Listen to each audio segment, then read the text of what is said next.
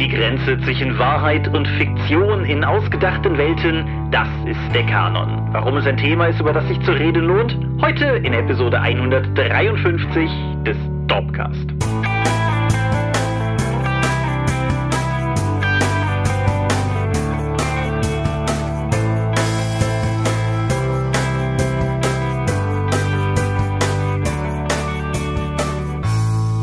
Hi und herzlich willkommen zur Episode 153 des Dorpcast. Und aber mehr haben wir uns heute versammelt, über Dinge zu reden, die mit Rollenspiel zu tun haben. Und wenn ich wir sage, dann meine ich zum einen dich. Michael Skorpio-Mingas. Und zum anderen mich, Thomas Michalski. Hi. Und worüber reden wir heute? Kanon im Rollenspiel. Genau, Kanon. Nicht Kanonen, sondern das, was irgendwie so. Ja. Wie, soll, wie soll man Kanon definieren? Können wir uns gleich eigentlich Genau. dem Thema noch weiter auseinandersetzen. Was ist das eigentlich? Was ist eigentlich Kanon? Ist auf jeden Fall interessant und wir werden darüber reden. Interessant, wie auch Dinge, über die wir in der letzten Folge geredet haben. Und das bringt uns zum Feedback. An der Stelle hattest du vor allen Dingen eine Sache, die dich angelacht hatte, richtig? Genau, die umfangreiche Erklärung von Sarion zu der tatsächlichen Lizenz von Dungeon Slayers. Wir hatten ja erwähnt, dass die ja über Creative Commons läuft und das ist insgesamt auch nicht falsch. Die genaueren Richtlinien für die, für die Nennung von und Benutzung von Dungeon Slayers Material zur Verfügung stehen oder beachtet werden müssen, findet man unter der letzten Episode in den Kommentaren. Und sicher auch nochmal auf der Dungeon Slayers Seite. Ja, vielen Dank nochmal für die Hinweise. Genau. Der er verwies, verweist da außerdem auf ein letztes Jahr erschienendes Dungeon Slayer Fanprodukt, wo unter anderem der Florian Steury mitgewirkt hat. Ein Name, den ihr mich vielleicht schon mal habt sagen hören, wenn ihr die Mäzenatenschau am Ende hört. Dann Thomas, der Zweite, interessierte sich für unsere Meinung zu Roman- und Filmadaptionen ins Rollenspiel. Da haben wir schon mal eine Folge zugemacht, irgendwie letztes Jahr oder vorletztes Jahr. Generell bin ich da offen. Ich finde nur, also meine persönliche Kurzmeinung ist, es ist, man muss es halt so geschickt adaptieren, dass es auch was zu spielen gibt. Ich finde, das ist beispielsweise bei dem Herr der Ringe Rollenspiel, was zu Pegasus-Zeiten, also quasi das, was zu den Filmen gekommen ist, war so ein bisschen das Problem, weil mir lange Zeit einfach nicht klar war, was das Spiel will, was ich daran spielen kann, außer die Gefährten. Wie siehst du's? Ja, Cool. Es muss mir halt schon irgendeine Core-Story geben und nicht einfach nur ein Setting. Ja. Also so ähm, das alte Lotland-Problem, ne? So, guck mal, was wir für ein tolles Setting haben. Was kann ich denn darin machen? Ja, alles. Also nichts. Ja, ja, ja. Äh, Ja, und der Beppo fragte in den Kommentaren nach den Rollenspielwochenenden, unter anderem mit den Vögten, die ich gelegentlich erwähnt habe und erwähne. Und das ist natürlich ein bisschen viel, um das hier gerade mal so als Thema vor dem Thema durchzuwinken. Aber grundsätzlich ist die Idee, wir mieten ein Haus. Also wenn ich wir sage, dann bin ich am wenigsten derjenige, der das organisiert. Aber es wird ein Haus gemietet und wir äh, schließen uns dann mehr oder weniger für ein Wochenende von der Außenwelt weg drin ein. Und eine Anzahl mehrerer Spielleiter leitet multiparallel quasi durch die Geschichte. Mal zwei, mal drei, so rum. Und das Ganze ist bis jetzt, jedes Mal, wenn ich dabei war, in Akte eingeteilt gewesen, was so ein bisschen den Vorteil hat, dass man quasi abgeschlossene Momente hat, immer mal wieder. Diese Aktgrenzen werden in der Regel auch genutzt, um den Spielern die Möglichkeit zu geben, die Gruppen untereinander zu wechseln, sodass man auch potenziell die Möglichkeit hat, mal mit allen, die da sind, vielleicht irgendwie gespielt zu haben. Natürlich auch in-game motiviert jeweils. Und das Ganze geht dann über drei oder vier Akte und findet dann erfahrungsgemäß am Samstagabend, Samstagnacht sein episches Finale, wo ich mit einer eher steigenden Tendenz auch schon mal sterbe oder so, aber auf jeden Fall Dein Charakter. auch. Sein episches Finale und dann kann man sonntags noch gemeinsam frühstücken und das so ein bisschen Revue passieren lassen und dann fahren halt alle wieder nach Hause. Hm? Das gibt's in vergleichbarer Weise dann auch als Multi-User-Run für Shadowrun. Gab's lange Jahre auf der Redcon, also als Shadowrun noch bei Fanpro war und das noch eine entsprechende Veranstaltung war, aber auch die, wie heißt das bei DSA, was auf der Redcon immer stattfindet? Multiparallele Abenteuer, MPA. Multiparallele Abenteuer, genau. Und das gibt's ja auch auf dem KK zum Beispiel. Und dann gibt es immer ein übergeordnetes Thema und alle Abenteuer greifen dieses Thema auf und die führen auch einem gewissen Ziel zu. Als ich damals noch dabei war und auch geleitet habe, war es zum Beispiel ein Artefakt, was man dann finden konnte und diese karmale Energie, die daraus gesaugt wurde, war dann auch relevant dafür, was am Ende passiert. Also die Götterbla, das dann eben dann dadurch auch passiert ist. Eben indem alle kleinen Elemente kommen dann irgendwie zusammen und du hast, bist Teil eines größeren Ganzen. Ja. Was ich halt im Gegensatz zu, sagen wir mal, den Sachen auf dem KRK oder auf der Redcon oder sowas bei den RSWEs, den Rollspielwochenenden mit den Fükten und Co., halt immer noch so ein bisschen herausstelle, ist halt so ein bisschen der, der Urlaubscharakter des Ganzen, dadurch, dass halt eine Ferienwohnung, also die letzten Male waren jetzt in der Eifel, dieses Jahr wird es auch wieder in die Eifel gehen. Das ist also für mich quasi nebenan, aber trotzdem, man ist halt da, wo niemand Handyempfang hat und man ist halt in dieser, dieser Hütte quasi im Wald und man spielt halt miteinander und man isst da miteinander, also sowohl im Sinne von sein als auch im Sinne von Essen. Und es ist einfach cool, weil es dadurch sehr immersiv wird. Man ist relativ raus aus allem anderen und kann halt wirklich einfach fokussiert und konzentriert an diesem Wochenende eine hoffentlich und erfahrungsgemäß epische Geschichte erleben. Und das ist schon eine ziemlich coole Sache. Und ich denke, es ist auch relativ gut nachmodellierbar. Es ist ein bisschen Aufwand, aber wenn natürlich auch jeder ein bisschen was übernimmt oder so, was weiß ich, ich bin immer derjenige, der am ersten Abend die Pizza mitbringt, weil ich halt in dem Eifeldorf wohne, das die Pizzeria hat, dann, dann geht das halt schon alles. Also ja, kann ich, kann ich sehr empfehlen. Ist eine coole Erfahrung. Bin sehr dankbar, dass ich da reingerutscht bin und weiterhin drin hänge. Dann, völlig ohne Überleitung, Mystics of Mana. Zum einen ein riesiger Dankes-Shoutout an André Pönitz, der der erste ist, der uns wirklich umfangreiches Mystics of Mana Feedback zurückgeschickt hat. Also viele von euch haben Meinung kundgetan und einige von euch haben kleinere Fehler gemeldet. André, du bist awesome. André hat uns nämlich wirklich auch, also das, das ist schon, das geht auch schon in die Tiefe und auch in die Rollenspieltheorie hinter dem Spiel, was er uns geschickt hat und wird definitiv auch noch informieren, wie sich dieses Spiel zur finalen Fassung hin entwickelt. Finale Fassung ist auch ein interessantes Schlagwort, weil wenn ihr das direkt am Anfang runtergeladen habt, das Spiel, ladet es einfach nochmal runter. Es hat sich klammheimlich von einer Version 09 auf eine Version 001 hochgearbeitet. Da ist die OGL dran. Wie das gekommen ist, wisst ihr, wenn ihr die letzte Folge gehört habt. Und ansonsten habe ich auch noch zwei Indizes ergänzt, nämlich einmal die Monster nach Härtegrad und einmal die Zauber nach Alphabet. So, als wenn die Seitenzahl durch vier teilbar sein sollte. Ja, so was für ein Zufall, ne? Ja, der, mein momentaner Masterplan ist es, bis circa April herum eine präfinale Fassung zusammenzustellen, mit allem, was an Feedback noch kommt und eben dem, was uns zum Beispiel André gegeben hat und was wir selber auch noch vorhaben zu machen und die dann noch einmal in den Raum zu stellen und dann, wenn die Drakon vorbei ist und ich das Ganze da vielleicht auch nochmal mit Leuten spielen konnte, die ich nicht direkt kenne und die vielleicht ein bisschen neutraleres Testpublikum sind, von da aus ausgehend dann die Druck Druckfassung parat zu machen. So ist derzeit der Plan. Crowdfundings. Du hast eine Übersicht. Ich habe eine Übersicht, ja, rede ich halt einfach weiter.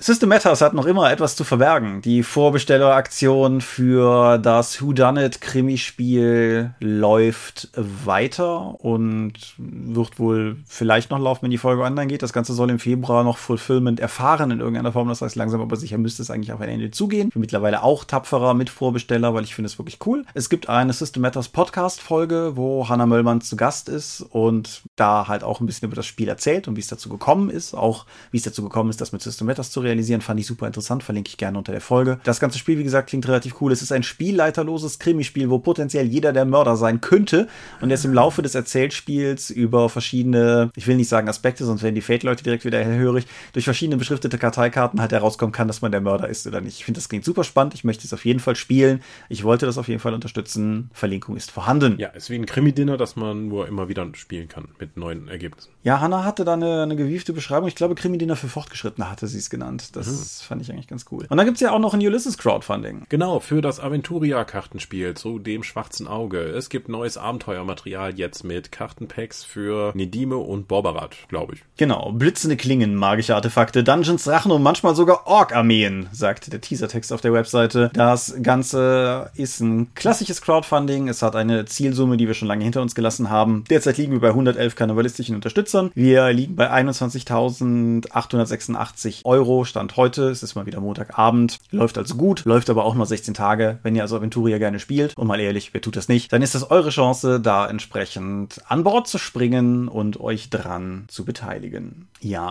und dann habe ich noch eine Sache, bevor wir zur Folge kommen. Ich glaube, dann hatten wir alle Themen vor dem Thema. Und zwar müssen wir noch kurz erwähnen, denke ich, Tales from the Loop. Ulysses. Du hast mal wieder ein bisschen Arbeit aufgehalten. Ja, da war Arbeit, die konnte ich nicht liegen lassen. Nein, Ulysses hat die von Free League, Free Ligan, die Rechte für das Alien-Rollenspiel und für Tales from the Loop für den deutschsprachigen Markt ergattert. Und beziehungsweise Free League sind zu uns gekommen und haben gefragt, ob wir die haben wollten. Und gerade im Falle von Tales from the Loop wollte ich das wirklich haben, weil es ein Spiel ist, das ich ja wirklich gerne mag. Das ist ja auch im Dorpcast schon oft genug erwähnt worden. Und ja, es ist das 80er Jahre, The 80s That Never Were, Never Was Rollenspiel über ein fiktives 80er Jahre Science-Fiction-Setting mit abgefahrener Magnettechnik und Robotern und Dinosauriern und anderem Kram. Und man spielt Kinder von maximal 15 Jahren Alter und erlebt spannende und abgefahrene Abenteuer. Und ja, genau, ich habe mir den Redakteursposten aufschwatzen lassen oder ergattert, je nachdem, wie man, wie man es sehen möchte, weil das halt echt auch ein Spiel ist, wo ich, wo ich wirklich Bock habe, das cool nach Deutschland zu bringen. Und insofern wollte ich das unbedingt mhm. machen.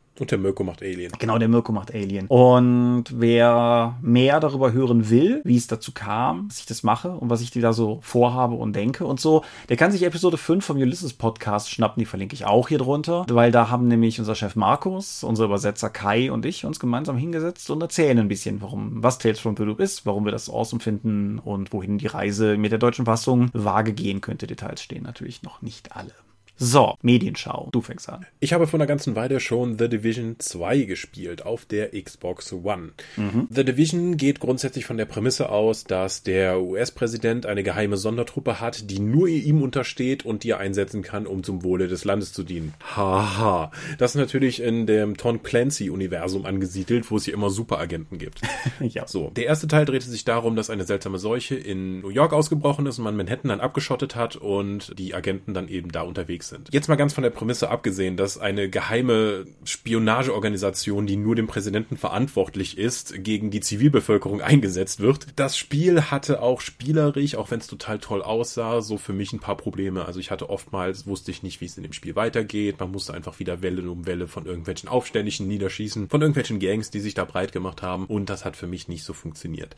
Der zweite Teil ist wesentlich zugänglicher. Mhm. Außerdem hat er das Ubisoft übliche Karten erobern und auf Dinge klettern und Sachen sehen Element, was mich immer gut abgeholt hat. Auch das, vorher gab es so nicht so viel Ausrüstung, jetzt findest du immer wieder ganz neuen, tollen Kram, der deine Werte verbessert und neue Rucksäcke, neue Maschinenpistolen und so weiter und so fort. So, so habe ich mich also durch das Washington rund ums Weiße Haus dann geprügelt, geschossen und Aufgaben erledigt. Ich weiß nicht, was in Amerika schiefläuft. Dieser Virus hat offensichtlich viele Menschen getötet, das ist ja okay, aber auch innerhalb eines Jahres hat es die komplette Innenstadt in so eine Art überwucherte Wildnis verwandelt, obwohl es eigentlich nur so eine Art Grippevirus war. Aber äh, amerikanische Städte leiden offensichtlich sehr darunter, wenn man nicht ständig mit SUVs durchfährt. Klingt nicht völlig abwegig. Ah, ich weiß nicht. Überall stehen halt noch Autos rum. Die Leute haben neue Barrikaden gebildet, um sich gegen Plünderer zu schützen. Du selbst bist weitestgehend mit Plündern beschäftigt, um diese netten neuen Siedlungen, die sich mitten in der Stadt dann ge gebildet haben, dann zu unterstützen. Du kannst mehrere Aufträge für die erledigen. Dadurch wertest du die ganze Siedlung auf. Dann werden neue Sachen gebaut. Dann laufen da mehr Leute rum. Dann haben sie plötzlich dann Pflanzen, die sie anbauen können. Sowas macht mich ja total happy. Also nach und nach Aufgaben erfüllen und dabei dann der Siedlung beim Wachsen zusehen, ist einfach für mich super befriedigend. Die Action funktioniert ganz gut. Man ballert halt jede Menge böse Leute äh, über den Haufen, die da irgendwelche Interessen haben und auch wieder Gänger sind. Was es natürlich sehr spannend macht, ist, dass du in Washington unterwegs bist. Also hast du dann sowas wie im Naturkundemuseum, bist du dann unterwegs, du ballerst dich um einen Space Shuttle drumherum, weil das eben dazu gehört. Und jede Menge andere Sightseeing-Touren musst du eben dann machen und dort Terroristen erschießen oder Gangmitglieder spaßig. Insgesamt geht es dann darum, die verschiedenen Gangs dann auch irgendwann komplett zu vertreiben, Bereiche dann komplett freizuräumen und dann hast du irgendwann Washington komplett befreit. Das Weiße Haus ist mit allen Flügeln neu voll aufgewertet worden. Du hast jede Menge neue Begleiter gefunden, die da eben rumhängen können und dir neue Sachen beibringen können und dann ist das Spiel vorbei und die Kampagne und dann sagt ihr, hey, übrigens ist jetzt diese paramilitärische Organisation eingefallen und hat jetzt über alles übernommen. Meine gesamte Karte wurde wieder rot und sagte mir, du kannst jetzt nochmal neu anfangen. Ist das nicht cool? Und ich dachte mir, nein. und habe dann aufgehört zu spielen. Ich habe mir das Spiel, glaube ich, gar nicht gekauft, sondern ich habe mehrere, zwei oder drei Gratis-Wochenenden von dem Spiel genutzt, um das eben komplett durchspielen zu können. Vielen Dank Ubisoft für diese Gelegenheit, aber das Spiel ist inzwischen auch stellenweise für drei Euro zu haben. Wen das also interessiert, im Tom Clancy'ger, sehr patriotischer und moralisch fragwürdiger und in Umgebung unterwegs zu sein, kann sich das durchaus mal geben. Das ist durchaus eine nicht unfetzige Unterhaltung. Hm. Ja, was du beschreibst, da werde ich jetzt nicht im Detail drauf eingehen, aber ich habe jüngst Starlink durchgespielt, vielleicht mal eine andere Medienschau. Mhm. Und Starlink macht einen ähnlichen Stunt, wo du am Ende durch bist und so, ja, du hast das große Böse besiegt. Dann musst du jetzt die Galaxis weiterhin sicher halten. Und dann spawnen die Gegner halt wieder. Und du denkst dir auch so, pff, cool. Da, ja, aber das ist gerade in so einem Spiel, wo ich nach und nach die Sachen aufbaue. So, ich gucke auf die Karte, so Moment, die Siedlung ist weg, so auf einen Schlag, nachdem ich das Spiel durchgeschafft habe. Und jetzt soll ich wieder zu der Siedlung gehen und die wieder aufbauen? Nee. Nee, verstehe ich. Verstehe ich. Ich habe eine Fernsehserie mitgebracht. Hm. Die zweite Staffel einer Fernsehserie. Über die erste Staffel habe ich vor geraumer Zeit hier schon gesprochen. Dirk Gentlys Holistic Detective Agency Staffel 2. Und ein bisschen wie bei der ersten Staffel weiß ich gar nicht, wo ich anfangen soll. also, Die Protagonisten der ersten Staffel sind weiterhin aktiv. Sie sind am Ende der ersten Staffel aus Gründen, die ich nicht näher erläutern möchte, getrennt worden. Das bedeutet, äh, Todd und Farah, zwei Begleiter von Dirk, sind auf der Suche nach Dirk Gently. Dirk Gently selber ist ja, das äh, man mag sich erinnern, holistischer Detektiv. Das heißt, er ist ein Detektiv, der keine Deduktionen anstellt und Spuren sammelt, sondern sich mehr so treiben lässt und davon Dinge ausgeht, passieren. dass das ja. Universum ihm liefert, was er sucht. Und wie sich das halt so gehört, führen die Pfade aller drei Beteiligten wieder zusammen und zwar diesmal in einen entlegenen amerikanischen Ort in Montana, einen Ort namens Burksburg. Schön. Sie werden weiterhin von Project Blackwing verfolgt, der paramilitärischen Truppe, die in der ersten Staffel schon für Probleme gesorgt hat, und stoßen dort auf einen neuen Fall.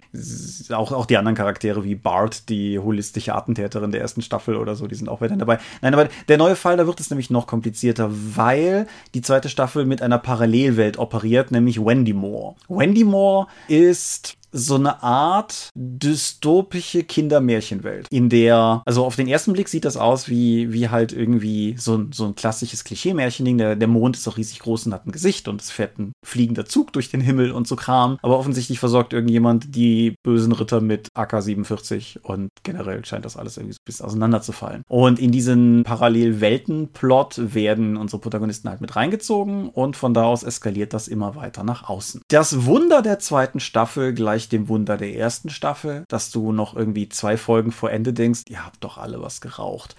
Und dann irgendwie alle Puzzleteile tatsächlich ineinander greifen. Vielleicht haben sie trotzdem was geraucht, das weiß ich nicht. Aber die, die Art und Weise, wie die Serie es tatsächlich schafft, am Ende die Fäden zusammenzubringen und alle alten und neuen Schurken und alle alten und neuen Helden und Helden, die jetzt Schurken sind und Schurken, die jetzt Helden sind, alle irgendwie an den richtigen Punkt zu bringen, damit das Ganze ein zufriedenstellendes Ende findet, ist wirklich beeindruckend. Also man muss sich drauf einlassen. Man muss gewillt sein, einfach auch mal Dinge hinzunehmen, wenn sie, wenn sie passieren, in dem Vertrauen drauf, dass die Serie einem schon noch die Antworten liefern wird. Und sie tut das im Großen und Ganzen auch. Die Ausstattung der Parallelwelt ist völlig abgefahren und ich habe keine Ahnung, wer bei BBC America gesagt hat, jo, da kriegt ihr Geld für. Die Helme der Ritter sind quadratisch und sehen selber aus wie kleine Bogen mit Zinnen oben drauf und so und haben dann irgendwie Guckschlitze vorne. Die Ritter führen keine Schwerter, sondern riesige Scheren, die halt, wenn sie durch beide Öffnungen unten greifen, halt wie ein Schwert sind, aber im Kampf auch aufgeklappt werden können, um damit zu versuchen, dem Gegner den Kopf abzuschneiden. Und tausend solcher Dinge. Also es ist, es ist einfach von vorne bis hinten völlig abgefahren. Und getragen wird das Ganze nicht zuletzt einfach von den, den wirklich, wirklich guten Schauspielern. Also Samuel Barnett als Dirk Gently ist, ist wirklich toll, weil der Charakter ist auf eine Art und Weise angelegt, dass wenn er einen weniger guten Schauspieler hätte, der einen, glaube ich, einfach die ganze Zeit nur völlig zur Weißglut treiben würde. Aber dadurch, dass es so ein guter Schauspieler ist und dass er es schafft, diese ganze quirkige Quirligkeit auch mit irgendwie einem mindestens gleich großen Maß an Charisma und Charme zu füllen, ist, ist halt wirklich cool und beeindruckend. Elijah Wood ist auch wieder mit dabei und spielt halt Todd, den Begleiter von Dirk, und macht das auch nach wie vor super souverän und gut. Und Elijah Wood ist sowieso ein super cooler Schauspieler, der, der eigentlich Aufmerksamkeit verdient. Neuzugang ist Alan Tudyk, der der in der ersten Staffel nicht dabei war und der in dieser Staffel als Mr. Priest, ein ruchloser Attentäter, mit in die Sache einsteigt. Und ja, ich werde wie immer einen Trailer hier drunter verlinken. Und ich, es ist wie auch bei der ersten Staffel sehr schwierig, das Ganze irgendwie sinnvoll zu beschreiben, ohne dass man einfach nur wirkt wie der letzte Verrückte. Aber ich habe es wirklich gerne gesehen. Es ist die zweite Staffel von zwei Staffeln, weil die Serie damals abgesetzt wurde, nicht zuletzt zugunsten von Orphan Black. Was mich, also, das okay. Mhm. Also die beiden Serien liefen halt parallel bei BBC America und es lief halt mehr oder weniger darauf hinaus, dass wohl nur Geld für eine da war und Orphan Black hatte halt minimal bessere Quote als Dirk Gently und dann hat Orphan Black halt gewonnen. Orphan Black ist eine sehr gute Serie, aber eingedenk der Tatsache, dass mich Orphan Black nach der zweiten Staffel eigentlich relativ verloren hat und ich von Dirk Gently gern noch eine dritte und eine vierte gehabt hätte, hm. bin ich ein bisschen betrübt drum. Aber wie dem auch sei, beide Staffeln sind derzeit auf Netflix und ich glaube, das ist auch tatsächlich derzeit der einzige Weg, die ganzen zu konsumieren. Aber wer entsprechend Netflix-Kunde ist, sie sind da und ich finde, sie lohnen sich. Okay. Und everything is connected. Ja, wird das alles nicht funktionieren. Ich habe mir tatsächlich mal einen Film gegeben, weil überraschenderweise ist plötzlich auf einem Videoportal meiner Wahl Jurassic World Lost Kingdom aufgetaucht. Ulala. Ist es das Portal mit dem Kaching? Ich bin mir nicht mehr sicher. Kann gut sein. Sagen wir einfach mal Kaching. Aber wir können das ja später nochmal nachprüfen. Jurassic World 2 äh, nennen sie, glaube ich, nicht effektiv, sondern es ist Jurassic World Lost Kingdom. Warum ist mir nicht wirklich klar. Der Plot ist, dass die Insel, auf der die Dinosaurier von Jurassic World halt waren, ein aktiver Vulkan ist. Das geht alles runter. Die amerikanischen Leute sagen, ja, dann gehen die Dinosaurier halt wieder kaputt, ist uns doch egal. Eine ein paar Leute wollen aber Dinos runterziehen. Es stellt sich heraus, dass sie gar nicht so altruistisch sind, sondern tatsächlich die Dinos klauen möchten, um sie dann als Waffen zu, an schmierige Russen zu verkaufen und gleichzeitig gibt's noch Gentests. Ja, man trifft die Protagonisten aus dem ersten Teil wieder. Die laufen am An in der ersten Hälfte des Films auf der Insel vor Dinosauriern weg und in der zweiten Hälfte durch ein verlassenes Herrenhaus vor Dinosauriern weg. Und am Ende werden die freigelassen. Die Dinosaurier, nicht die Protagonisten. Also die auch. Aber egal. Das war's eigentlich schon an Handlung. Es gibt wieder irgendein Kind mit einer Handlung, die nirgendwo hinführt, wie im ersten Teil. Sie haben dieses Herrenhaus jetzt als neues Setting etabliert. Sie haben einen neuen genmanipulierten Dinosaurier, weil warum auch nicht? Der gehört jetzt irgendwie dazu. Vorher hatten sie einen Velociraptor und einen T-Rex gekreuzt, um einen großen, intelligenteren, raptorenhaftigeren T-Rex zu haben. Der Indominus Rex. Der Indominus Rex. Jetzt haben sie einen neuen Dinosaurier gemacht, den Indomiraptor. das ist ein, das ist sowas wie ein größerer Raptor, der mehr wie ein T-Rex ist. ich bin so gespannt, was sie im dritten Teil machen. ja, der ist aber besonders toll, weil er auch noch darauf konditioniert ist, Menschen zu gehorchen. Also es gibt dann so ein Sturmgewehr, das hat einen Laserpointer, damit zieht man auf jemanden, dann guckt er den böse an und dann lässt man einen Ton los und dann will der den, auf den der Laserpointer gerichtet ist, umbringen. Also deswegen wollen sie den auch als Waffe verkaufen. Und da, da klittern halt in dieser Auktion die Millionen hoch und das ist ein ganz böser Kapitalismus. Ja, aber es kommt, wie es kommen muss. Es werden natürlich die Dinosaurier befreit, jede Menge Leute sterben, also auf sehr unblutige Weise. Das ist ein erstaunlich familienfreundlich inszenierter Film über Teile und ich glaube, das ist einer der größten Probleme des Films, weil der einfach seine eigene Stimmung nicht findet. Mhm. Klar, es ist insgesamt ein doofer Film, das hat ja auch niemand bestritten. Allerdings ein Film mit seltsamer Dramaturgie, aber auch einigen wirklich guten Szenen. Also wenn das Mädchen sich versteckt und in diesem Herrenhaus und der Indomiraptor schleicht da irgendwie noch dann umher und versucht die zu kriegen.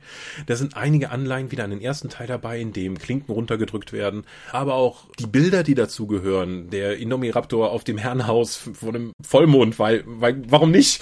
äh, vieles von dem sieht einfach richtig gut aus, aber das hat auch diese Horror-Elemente, es hat Action-Elemente, es hat spaßige Elemente, aber ich weiß nicht wirklich, was dieser Film von mir möchte, für welche Zielgruppe der jetzt tatsächlich da ist, weil der ist, der bringt alles ein bisschen mit rein. Mhm.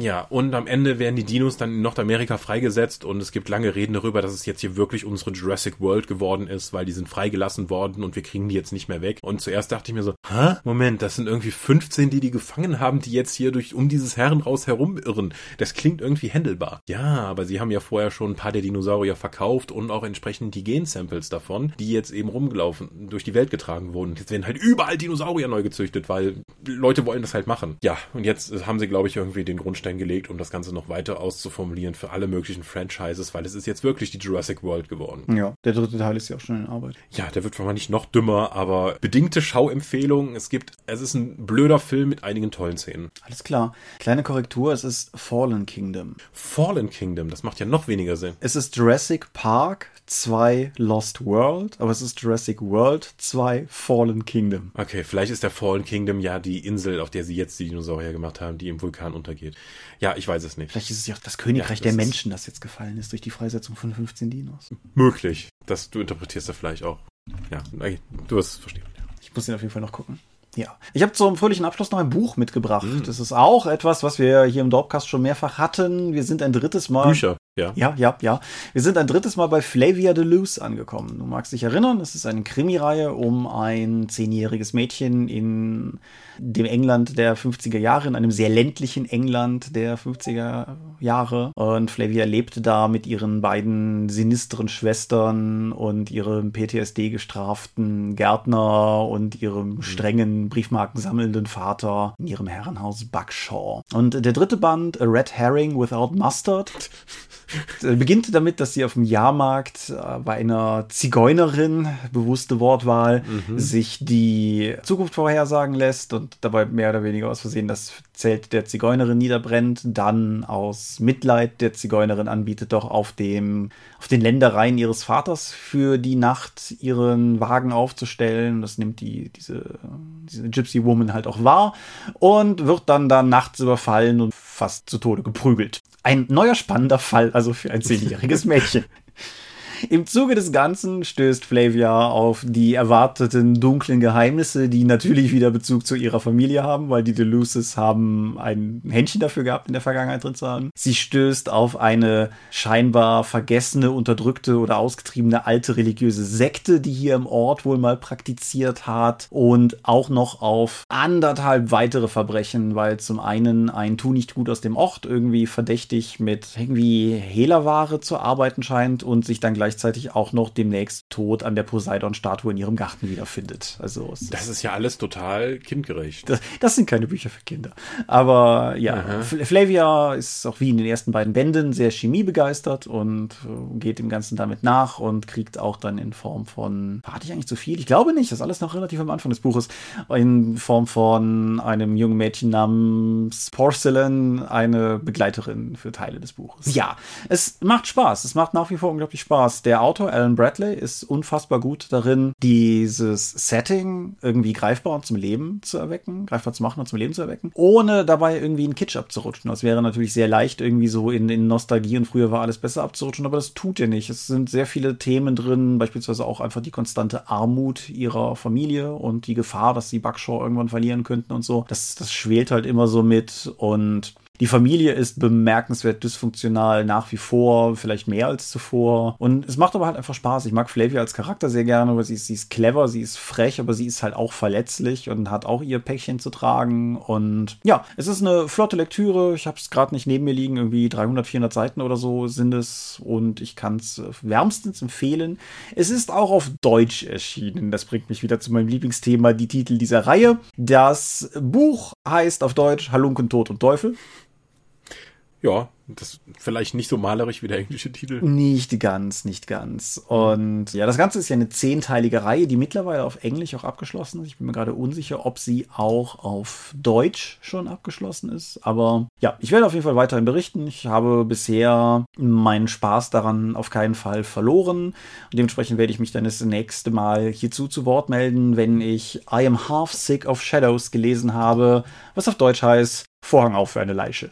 Auf jeden Fall, wer, die Reihe, wer das reizvoll findet, ich würde mit dem ersten Buch anfangen, nach wie vor. Aber wer entsprechend generell neugierig geworden ist, bis jetzt die ersten drei, alle waren sie gut. Aber gut, Kanon. Kanon. Was ist eine Kanon? Ja, Kanon ist der Konsens über die Inhalte eines geistigen Eigentums. Ja, das ist soweit, denke ich, im Sinne unserer Folge zumindest korrekt. Kanon kommt ursprünglich aus dem Griechischen und ist äh, bedeutet mehr oder weniger ziemlich genau sowas, also so eine Art akzeptierten Leitfaden, Richtschnur, irgendwas in diese Richtung halt von, von Texten. Der Begriff kommt ursprünglich aus dem religiösen Bereich, beispielsweise der Bibelkanon beschreibt halt die anerkannten religiösen Texte und so, aber ist halt auch dann sehr viel später auch für andere Sachen, also beispielsweise Reich Ranitzky hat ja auch seinen Literaturkanon für Deutschland irgendwann aufgestellt und im Popkultur Kulturbereich hat er ja dann nochmal diese etwas spezifischere Bedeutung, wo es halt tatsächlich, wie du gerade sagst, darum geht, was halt in Anführungsstrichen wirklich dazugehört, wenn man von sowas redet. Mhm. Ja. Kanon war ein Konzept, was mir ehrlich gesagt lange gar nicht bewusst war. Obwohl ich ja auch zum Beispiel sehr massiv mit Star Wars Romanen groß geworden bin und viele davon gelesen habe, wäre mir lange Jahre gar nicht in den Sinn gekommen, dass das, was in diesen Romanen vorkommt, in Anführungsstrichen nicht zählen könnte. Das ist so ein, so ein Abstraktionsschritt, den ich erst später gemacht habe. Ich weiß nicht, wie es bei dir war.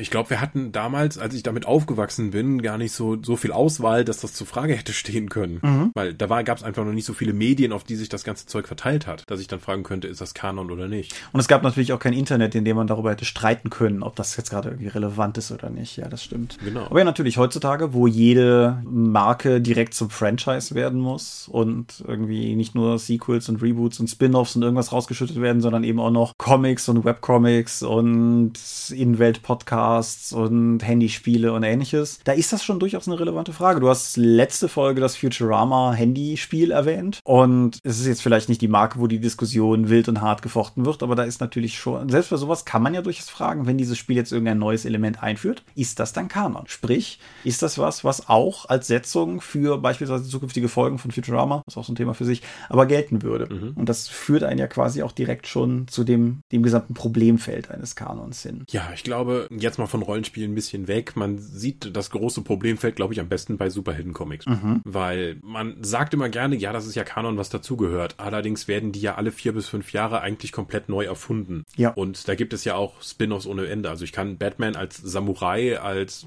in der Zukunft und als Höhlenmensch, halt mit Metal-Thematik, alles Mögliche sehen. Aber trotzdem ist irgendwie immer noch klar, was Batman als Kanon eigentlich ist. Richtig. Aber wir hatten zum Beispiel gestern noch auf meinem Geburtstag die große Diskussion darüber, wie die Reihenfolge der unterschiedlichen Robins funktioniert du hast irgendwie Dick Grayson, Jason Todd, Tim Drake und dann wird es halt irgendwann mhm. so, ist das Damian Wayne, ist es nicht Damian Wayne, was ist mit Stephanie Brown, da kannst du dann halt schon irgendwie so rumdiskutieren und da merkst du halt schon, dass es schwierig ist. Das ist richtig. Superhelden-Comics mhm. hatte ich gar nicht auf dem Schirm vor der Folge, aber du hast völlig recht. Ja, das wird halt da auch mit jedem weiteren Reboot halt nicht einfacher, weil ich weiß nur, die Orkenspalter haben sich zum Beispiel sehr darüber aufgeregt, dass es diese Telltale Batman-Reihe gibt, weil die meinten, die hätten Batman nicht verstanden und das wäre alles total doof. Andere Leute feiern das total, weil es ein frischer neuer Ansatz für die Batman-Thematik ist. Ja, ich hier. So, ja, zum Beispiel. Ja, kann ich mir auch nicht erklären. So, was ist denn jetzt Kanon? Ich meine, der Batman-Kanon zum Beispiel ist ja auch einfach dadurch gewachsen, dass es plötzlich eine Zeichentrickserie zu der Reihe gab, die so gut war, dass mehrere der Charaktere Origin Stories und einfach Elemente mit in den Batman-Kanon reingezogen wurden, sodass jetzt Figuren, die da sind, auch in anderen Medien dann nochmal aufgegriffen wurden und damit effektiv Kanon wurden, weil sie halt mehrfach da waren. Ja, völlig richtig. Und es ist natürlich auch ein, ein also es, es gibt, glaube ich, immer so Dinge, wo sich alle einig sind.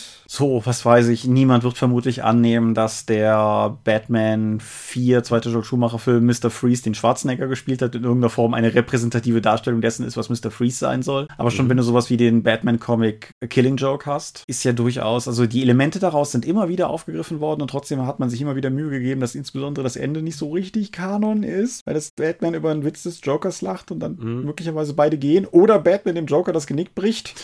Verflucht soll zu sein, ambige Zeichenform, aber auf jeden Fall, das, ja, das, das ist. Hm. Jetzt wollte ich gerade sagen, das ist ein Problem, aber ist das ein Problem? Also, in, an, an, welchem Punkt wird ein Kanon zu einem Problemfall? A, wenn es total unüberschaubar wird, also gerade bei Superhelden-Comics, um da mal zu bleiben, würde ich sagen, dass es ja fast beliebig ist, welcher Charakter jetzt dahinter steht, weil wenn man mir jetzt irgendwann gesagt hätte, ja, Thor wird von einer krebskranken Frau verkörpert und Iron Man ist ein minderjähriges schwarzes Mädchen, dann würde ich sagen, aha, das ist jetzt nicht das Bild, das ich davon habe durch, sagen wir mal, zehn Jahre Filme, die jetzt irgendwie an mir vorbeigerauscht sind. Das zum einen und zum anderen, je größer der Kanon wird, desto schwieriger wird der Einstieg in das Anführungszeichen wahre Fandom. Es gibt dann auch ganz viele Gatekeeper-Allüren, also Torwächter-Mentalität bei Leuten, die sagen, ja, wenn du das und das nicht gelesen hast, dann weißt du ja gar nicht, wie der Charakter wirklich funktioniert. Du darfst jetzt hier gar nicht mitreden. Mhm. Und einfach die schiere Menge macht den Zugang schwieriger. Und je mehr Material es zu irgendwas gibt, desto mehr Fachleute bilden sich auch heraus, die sagen, ja, ich habe mich mit dem Thema jetzt sehr intensiv beschäftigt. Ich kann sagen, dass der Batcave in diesem Comic einfach nicht richtig sich anfühlt, weil er damit Abweichungen hat gegenüber dem Batcave von da und da. Ja, ja, ist richtig. Ich finde, die, diese Gatekeeper-Problematik beginnt sogar schon vorher, weil selbst wenn du nicht jetzt irgendwie diesen Superfan hast, der anderen Leuten den Zutritt zum Fandom verwehrt, sondern weil du teilweise auch einfach fast keine Chance mehr hast, irgendwann mitzureden. Star Wars, finde ich, hatte dieses Problem auch ganz massiv. Ist auch ein interessanter Präzedenzfall, auf den wir gleich noch weiter eingehen können, aber wo du irgendwann einfach keine Chance mehr hattest, überhaupt wirklich mitzureden, weil wenn du nicht irgendwie hunderte Comics und Romane und Videospiele oder irgendwas konsumiert hattest, dann warst du irgendwann einfach nicht mehr Teil des Gesprächs, weil du vielleicht noch total interessante Theorien hattest zu irgendwas, was du gerade gelesen hast, neue Romane oder sowas und fandest das total spannend, wo die halt andere einfach nur sagten, nee, nee, vergiss das mal alles, das ist eigentlich nur eine Anspielung auf den alten Comic von da und da. Mhm. Und das macht es natürlich auch zu einem gewissen Maße. Ich finde, Fandoms sind dann halt auch stark, gerade halt bei, bei langlaufenden Sachen, wenn man miteinander so ein bisschen grübeln und, und sich fragen kann, wie es weitergeht und so. Und es ist halt sehr langweilig, wenn andere Leute einfach sagen, nee, nee, es gibt da Antworten, du weißt das nur nicht. Ja, allerdings kann das natürlich auch sehr befriedigend sein, wenn du eben diese Tiefe dann irgendwann erreicht hast und dann auch dich als Fan auch eine gewisse Achtung innerhalb der Szene bekommen kannst, wenn du eben etwa so viele Dinge weißt oder zu einem Fachmann geworden bist, zu dem Leute auch kommen. Ja, bis halt hin zu beruflichen Karrieren. Wir haben in diesem, im Dorpcast auf jeden Fall schon mal über Pablo Hidalgo gesprochen, der ja von West End Games kommt und das Star Wars Rollenspiel da betreut hat und heute heute einer aus der Lucasfilm Story Group ist, die über das Schicksal der Star Wars, das Schicksal des Star Wars Kanons tatsächlich entscheiden. Mhm. Also da sitzt tatsächlich jemand und entscheidet, so zeigt auf Dinge und sagt, das gehört jetzt zum Kanon, das wird auch von kann von anderen Star Wars Produkten aufgegriffen werden, weil das gehört jetzt dazu und zeigt auf andere Dinge und sagt, du nicht. Ja, nicht ganz. Also die haben das einmal gemacht. Das ist ja für diejenigen, die nicht dabei waren, keine Ahnung. Alles, was an Star Wars Periphermaterial bestanden hat, zu dem Zeitpunkt, an dem Disney das übernommen hat, gilt heute als Star Wars Legends. Das ist nicht mehr Kanon. Das kann halt, darf halt weiterspielen, aber das das gilt halt grundsätzlich erstmal alles nicht mehr. Was nicht bedeutet, dass es nicht möglicherweise irgendwann wieder aufgegriffen wird, aber zu dem Zeitpunkt galten zunächst mal nur die wirklichen Kinofilme und die Clone Wars Serie und Rebels so als die Eckpunkte. Und alles, was seither erschienen ist, ist grundsätzlich Kanon. Aber was die Story Film Group halt teilweise beispielsweise macht, ist, wenn du jetzt ein Auto für Star Wars bist und du möchtest eine bestimmte Information haben, irgendwie du brauchst ein, eine, was ich, du brauchst ein Kriegsschiff, das diese und jene Eigenschaften hat,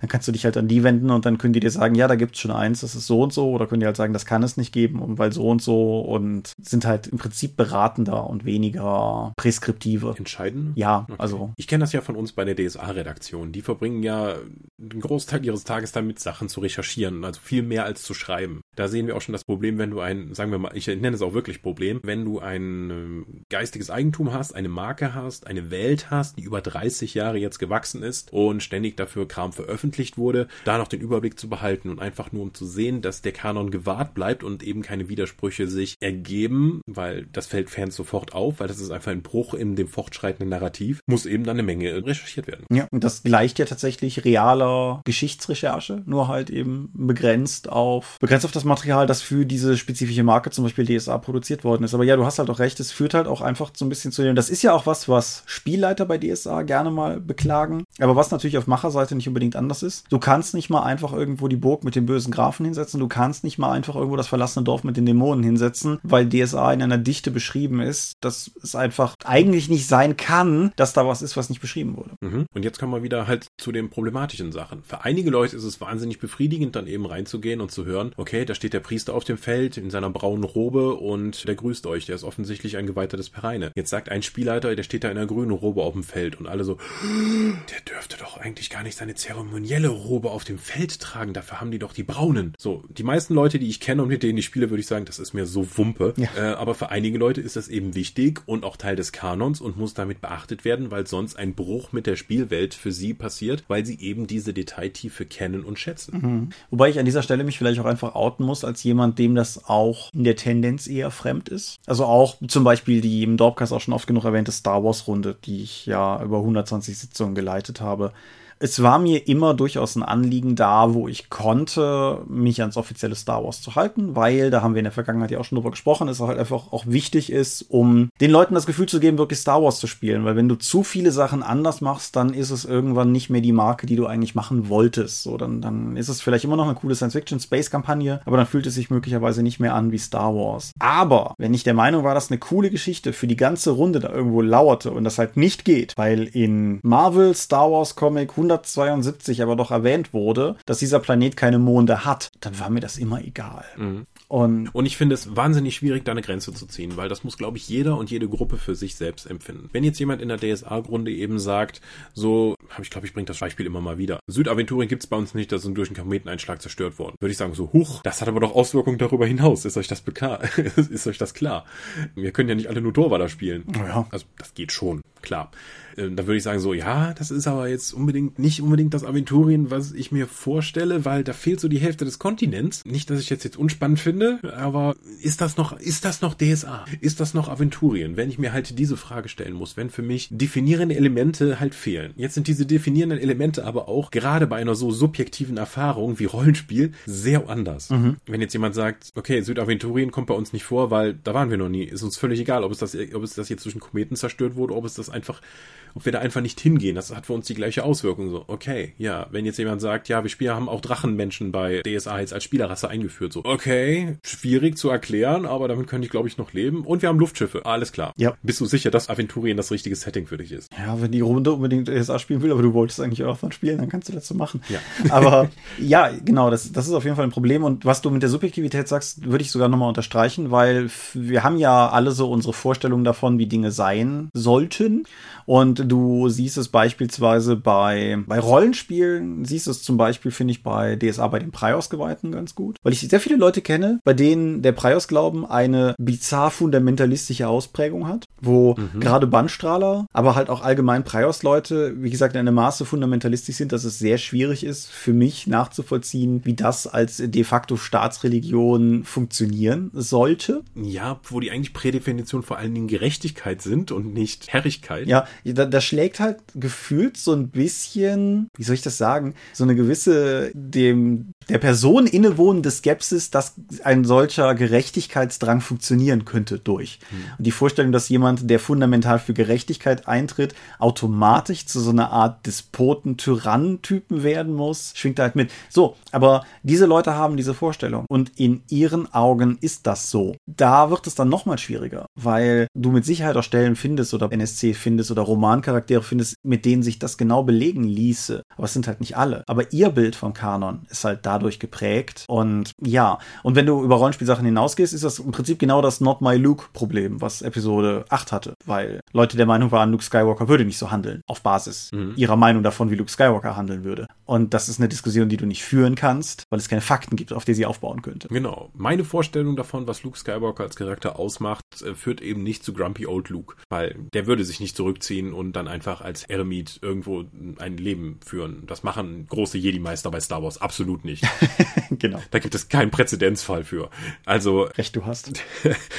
ja, ich finde es bei Rollenspielen sogar noch mit dem Kanon wesentlich schwieriger, weil du einen aktiven Einfluss auf das Medium hast und nicht nur einfach das passiv rezipierst, wie in einem Videospiel oder einem Roman oder einem Film. Mhm. Das heißt, ich gucke nicht da einfach nur zu, wie die Leute, wie die Heldengruppe auf der Leinwand oder auf den Bücherseiten irgendetwas tut, um damit eben den Kanon zu definieren. Ich bin selbst Teil des Kanons, der diese Welt mitgestaltet und wenn ich nur irgendeinem NSC mal ein Beinchen stelle, kann es dadurch einfach wirken, dass die Welt anders wird als die Welt, die eigentlich im offiziellen Kreis weitergeschrieben wird. Was auch dazu führt, dass viele Abenteuer- und Romanautoren sich zum Beispiel um Aventurien sehr, sehr vorsichtig sind und eben sich nicht in die großen Gelegenheiten einmischen wollen, sondern sich irgendwo versuchen, eine kleine Geschichte in einem kleinen abgelegenen Bereich zu finden, der möglichst keine Auswirkungen oder Kontaktpunkte mit wichtigen NSCs hat, einfach nur um zu verhindern, dass der Kanon zu sehr berührt wird, weil sich keiner eigentlich traut, da wirklich Einfluss drauf zu nehmen. Ja, und du hast halt auch noch innerhalb der Spielrunden selber so ein bisschen den Faktor, dass du hast so ein, so ein Kultivierungsproblem. Sagen wir mal, du hast eine Gruppe von drei Spielern und die spielen das halt und bei bei denen sind Orks halt nicht wie im moderneren DSA tatsächlich auch eine kulturschaffende Rasse, sondern das sind noch so richtig so Schwertfutter-Orks, wie es die früher gab. So.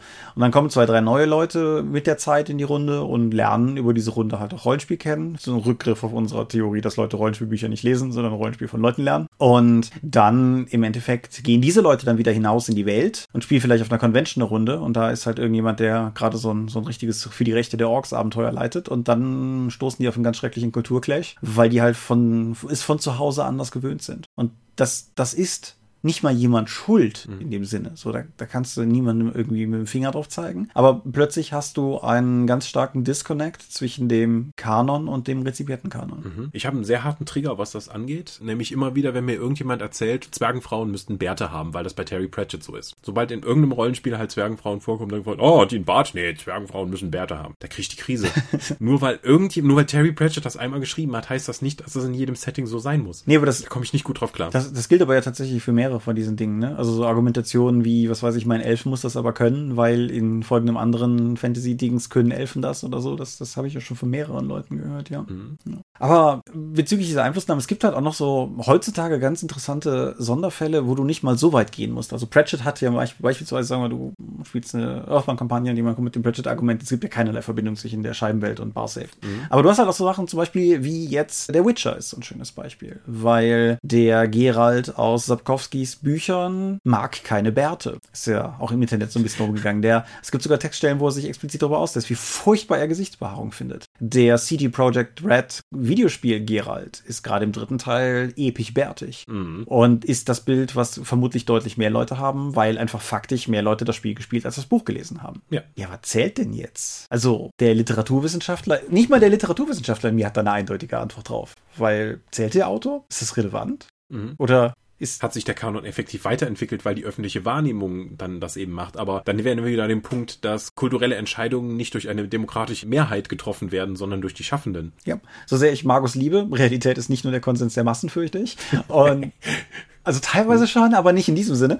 Und ja klar, das, das ist halt, ich verstehe da den Frust Sapkowskis und zum Teil der, der Serienmacher, die ja auch sehr dafür angegangen wurden, warum Henry Cavill keinen Bart hat. Oder was weiß ich, warum Triss Merigold keine roten Haare hat oder so. Und das ist halt, finde ich auf jeden Fall ein spezieller Sonderfall. Und das bringt mich über eine Ecke zu was, was wir ganz kurz vor der Folge im Gespräch angeschnitten hatten. Und zwar dadurch, dass halt häufig auch erfahrungsgemäß, meiner Erfahrung nach zumindestens diese, ich möchte es mal Sekundärmedien nennen, also die Star Wars Romane und Comics, die DSA-Romane, bei manchen Sachen die Videospieladaptionen oder so, dass die immer im Zweifelsfall dann auch mal ignoriert wurden, wenn es dem Hauptmedium gedient hat. So, ich nehme an, so sehr ich die Fast and Furious Filme meine, dass äh, Fast and Furious Xbox 360 Forza Tie-In wird nicht Kanon sein. So, sind das Medien zweiter Klasse? Sind diese, diese Begleitmedien, sind die weniger wertig als die Primärmedien? Im Rollenspiel- und Spielekontext würde ich das nicht nur verneinen, sondern sogar das Gegenteil behaupten, weil ich habe, ich habe es selbst so genutzt und ich kenne auch die meisten Leute, die die rezipieren, lesen Romane zu Spielwelten effektiv als narrative Quellenbücher. Mhm. Ich kenne das auch, kriege das ja oft oftmals auch im Job mit, wenn ich auf Veranstaltungen bin und Leute fragen, habt ihr irgendwelche Romane, die im Mittelreich spielen oder in Haranien oder so etwas? Oder die irgendwelche Zauberwörter dann zum Thema haben. Die wollen einfach mehr Informationen zu Regionen oder Charakteren, die sie interessieren, aber sie möchten das in einem narrativen Umfeld erleben. Viel krasser ist das sogar noch im Battletech, wo ja effektiv in über 100 Romanen die komplette, das komplette Setting nur ausdefiniert wurde, weil das Spiel ist, da sind große Roboter, die schießen aufeinander. Da sitzen noch Leute drin. Aber was das wirklich interessant gemacht hat, hat, sind eben die ganzen geschichtlichen Entscheidungen und die sind halt nicht auf dem Schlachtfeld passiert, genauso wie in Tabletop, sondern eben in den Romanreihen. Für Warhammer 40.000, Warhammer Fantasy und Age of Sigma erscheinen inzwischen pro Monat zwischen vier und sechs Romane. Pro Monat. Da kannst du gar nicht mehr hinterher, um den Kanon eben aufrechtzuerhalten. Wobei die bei, zum Beispiel bei Warhammer 40.000 in der Black Library und auch in den Entwicklerstudio einen sehr interessanten Ansatz haben, nämlich, dass es effektiv keinen Kanon für Warhammer 40.000 geben kann. Mhm. Weil die sagen, das ist eigentlich alles, was wir mitbekommen, Form ist immer die subjektive Sicht von irgendetwas und es ist sowieso einen durch Propaganda und Vorurteile und Nacherzählungen geprägte Geschehnisse. Das heißt, alles, was wir hier lesen, ist wahrscheinlich gar nicht so passiert. Also, wer kann das schon so genau sagen? Deswegen gibt es auch im Warhammer 40.000 Universum sehr viele widersprüchliche Sachen. Sowohl in den Romanen als auch in den tatsächlichen, eigentlich objektiv zu haltenden Quellenbüchern, die ohne Ende geredconnt werden. Hm. Ja, das ist eine interessante Frage. Redcon sowieso haben wir, glaube ich, heute noch nicht genannt, oder? Ich glaube nicht. Retroactive Continuity ursprünglich, also Redcon ah. nicht mit der Ratte, sondern mit E. Und beschreibt halt einfach das Vorgehen, wenn man bestimmte vorherige Sitzungen ab jetzt einfach mal fröhlich ignoriert. So das mir persönlich naheliegend zum Beispiel beispielsweise ist jetzt die fünfte Edition von Vampire. Ignoriert mal geflissentlich das letzte Buch der ursprünglichen Vampire-Reihe Gehenna, in dem die Welt nämlich untergegangen ist, weil das ist sie offensichtlich nicht. Ansonsten ist es bestenfalls irgendwie so ein bisschen vorsichtiges Schönreden, aber im Großen und Ganzen ja.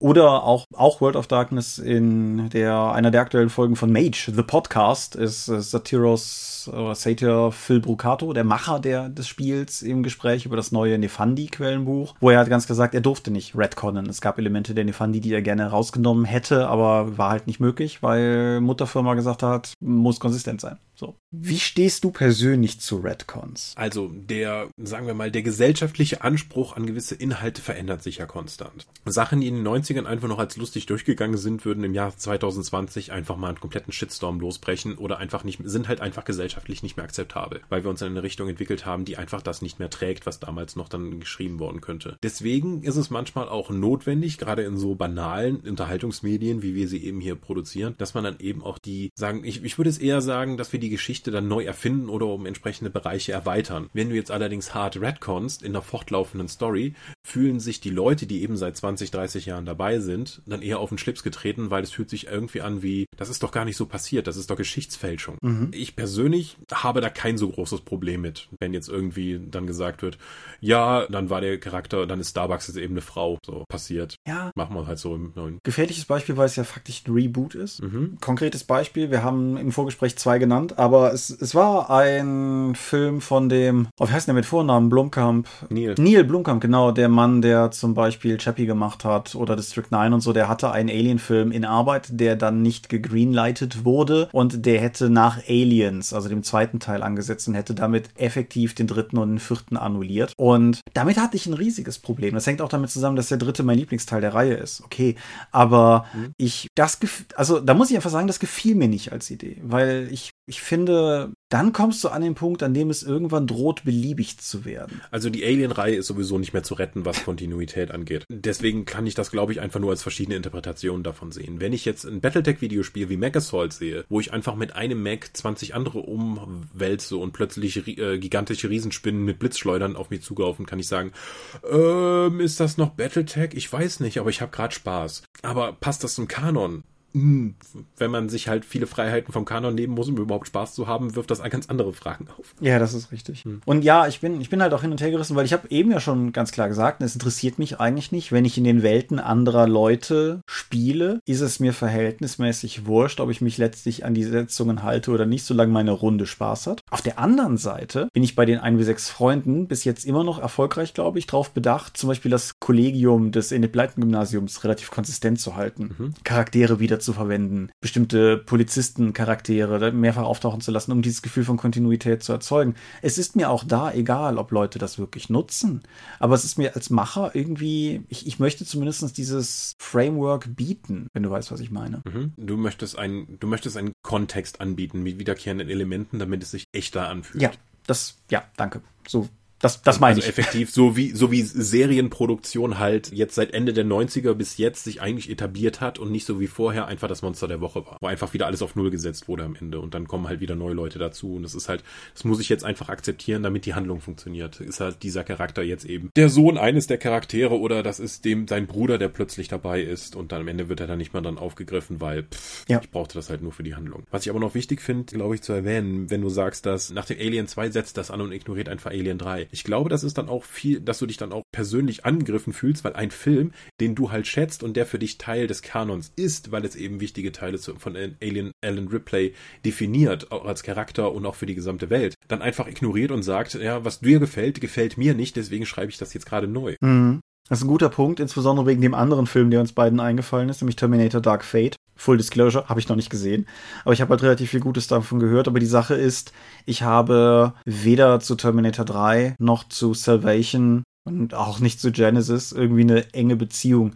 Weshalb, weil Terminator Dark Fate macht dasselbe. Der setzt quasi nach Terminator Judgment Day an und ignoriert den Rest, glaube ich. Mhm. Und ja gut, die Sarah Connor Chronicles habe ich immer gerne gesehen, aber die ignorieren eh schon immer alle. Da habe ich also sowieso keine hohen Hoffnung.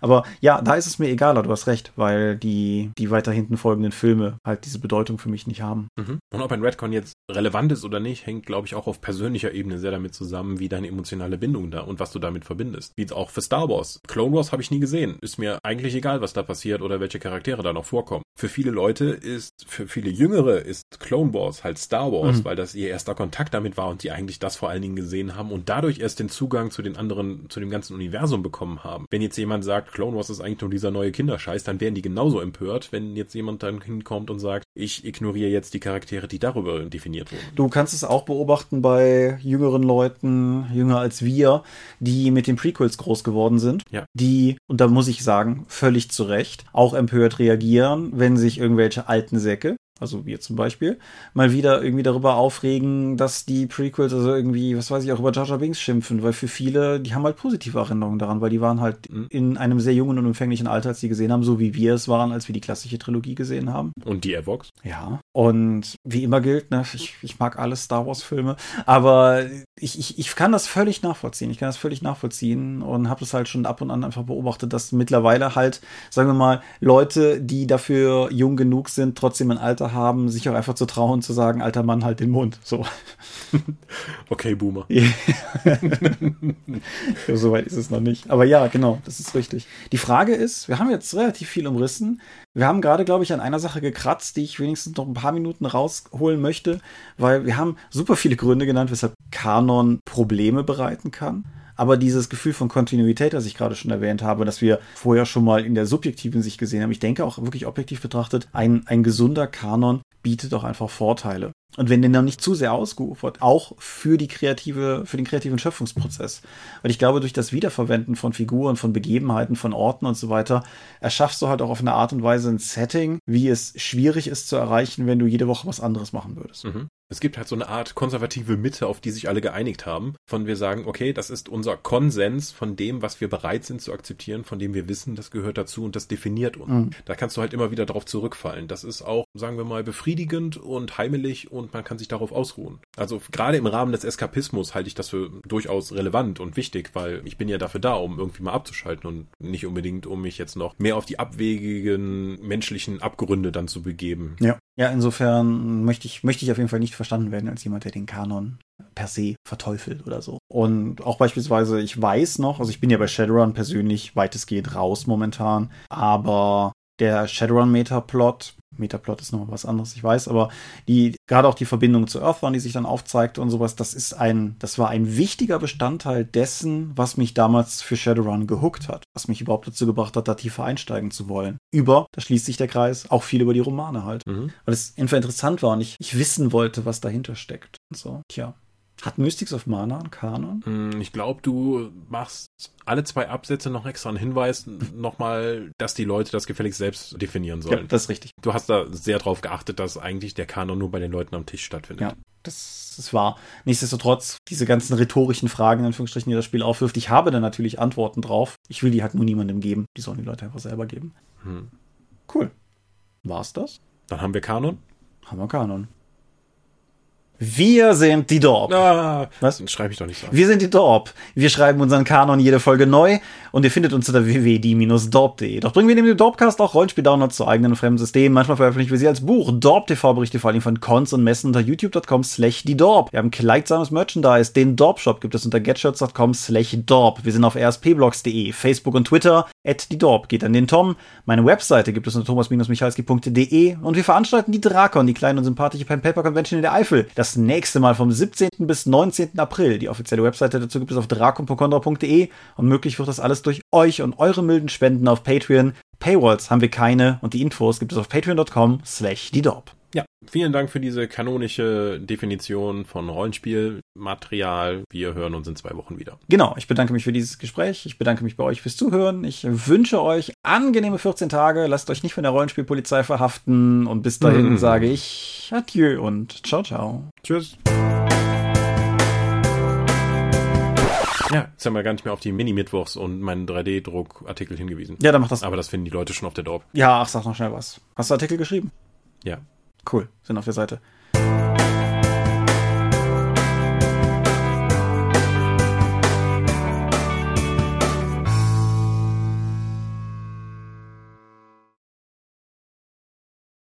Und heute ist der 17. Ne? Das bedeutet, in genau zwei Monaten öffnet die Drakon. Cool. Die sympathische Pen Paper Con in der Eifel. Vom 17. bis 19. April. Infos dazu gibt es auf drakon.de. Ich glaube, da waren wir heute schon. Ich würde sagen, ich stoppe einfach mal die Aufnahme. Alles klar.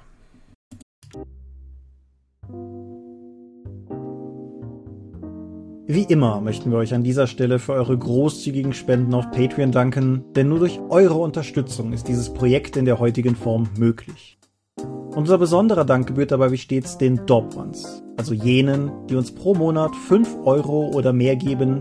Und im Monat Februar 2020 sind das 8088, Alishara, Lambert Behnke, Big Bear, Andreas Korsten, Daniela, Daniel Doppelstein, Dorifer, Thorsten Enderling, Michaela Fege, Björn Finke, Gensdreckleser, Marcel Gehlen, Stefan Glück, Granus, Markus Greve, Alexander Hartung, Jörn Heimeshoff, Heinrich, Hungerhummel, die 100 Questen Gesellschaft, Dominik Koch, Lightweaver, Christoph Lühr, Angus MacLeod, Volker Mantel, Moritz Melem, Ralf Merck, Optus,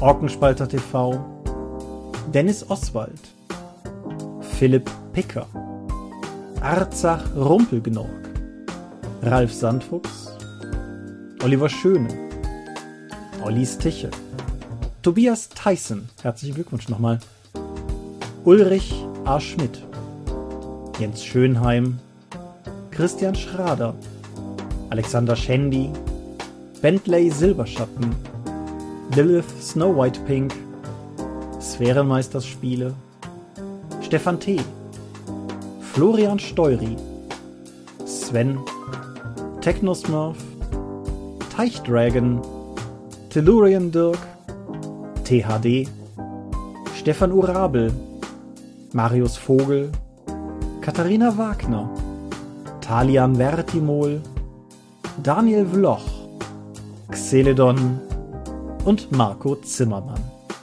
Danke, dass ihr uns freiwillig, ohne Paywall und Auflagen, so tatkräftig unterstützt, einfach weil ihr es könnt Danke.